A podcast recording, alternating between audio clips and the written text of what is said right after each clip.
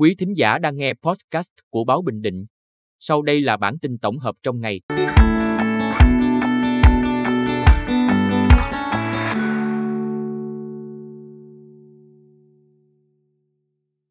Bản tin tổng hợp ngày 5 tháng 9 của báo Bình Định có những tin sau. Hơn 338.000 học sinh tỉnh Bình Định bước vào năm học mới. Khắc phục sự cố điện tại đường Hoàng Văn Thụ. Khởi tố đối tượng giết chồng cũ. Mâu thuẫn từ bàn nhậu, một người thiệt mạng. Sau đây là nội dung chi tiết. Hơn 338.000 học sinh tỉnh Bình Định bước vào năm học mới. Sáng ngày 5 tháng 9, cùng với hàng triệu học sinh trên cả nước, hơn 338.000 học sinh trên địa bàn tỉnh Bình Định dự lễ khai giảng, chính thức bước vào năm học mới 2023-2024. Các trường tổ chức lễ khai giảng ngắn gọn trang nghiêm, đồng loạt vào lúc 7 giờ sáng, với học sinh là trung tâm, chú trọng việc tổ chức đón học sinh đầu cấp. Kết thúc lễ khai giảng, các trường học bước vào năm học mới 2023-2024.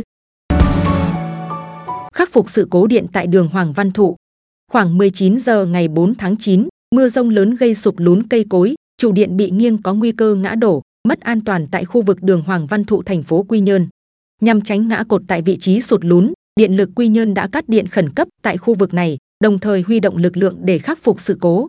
Đến 1 giờ sáng ngày 5 tháng 9, điện lực đã khôi phục cấp điện cho hơn 4.430 khách hàng.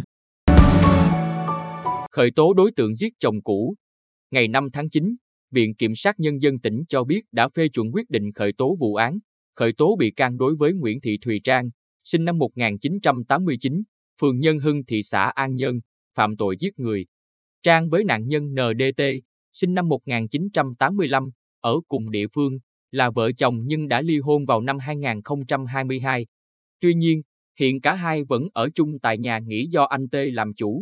Tối 30 tháng 8, giữa T và Trang xảy ra mâu thuẫn. Khoảng 8 giờ, ngày 31 tháng 8, Trang nhận được điện thoại của anh T. Trong quá trình nói chuyện, Trang có nghe giọng nữ trong điện thoại anh T.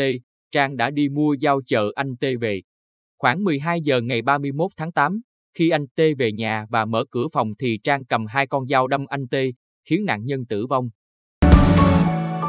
Mâu thuẫn từ bàn nhậu, một người thiệt mạng.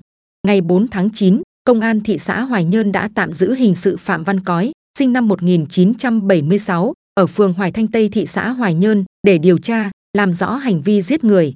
Trước đó, trưa 2 tháng 9, tại nhà anh PTT, sinh năm 1989, ở phường Hoài Thanh Tây, có tổ chức tiệc với sự tham gia của anh Cói, anh Nguyễn Giỏi, sinh năm 1983, ở cùng địa phương và một số người khác. Tại đây, cả nhóm xảy ra mâu thuẫn, dẫn đến cãi vã, xô sát, Giỏi và một số người dùng tay đánh anh Cói. Cói về nhà cha vợ ở gần đó lấy một con dao đến nhà anh Tê và đâm Giỏi rồi bỏ chạy. Mặc dù được đưa đi cấp cứu nhưng vết thương quá nặng nên Giỏi đã tử vong. Quý thính giả vừa nghe podcast của báo Bình Định. Xin chào và hẹn gặp lại.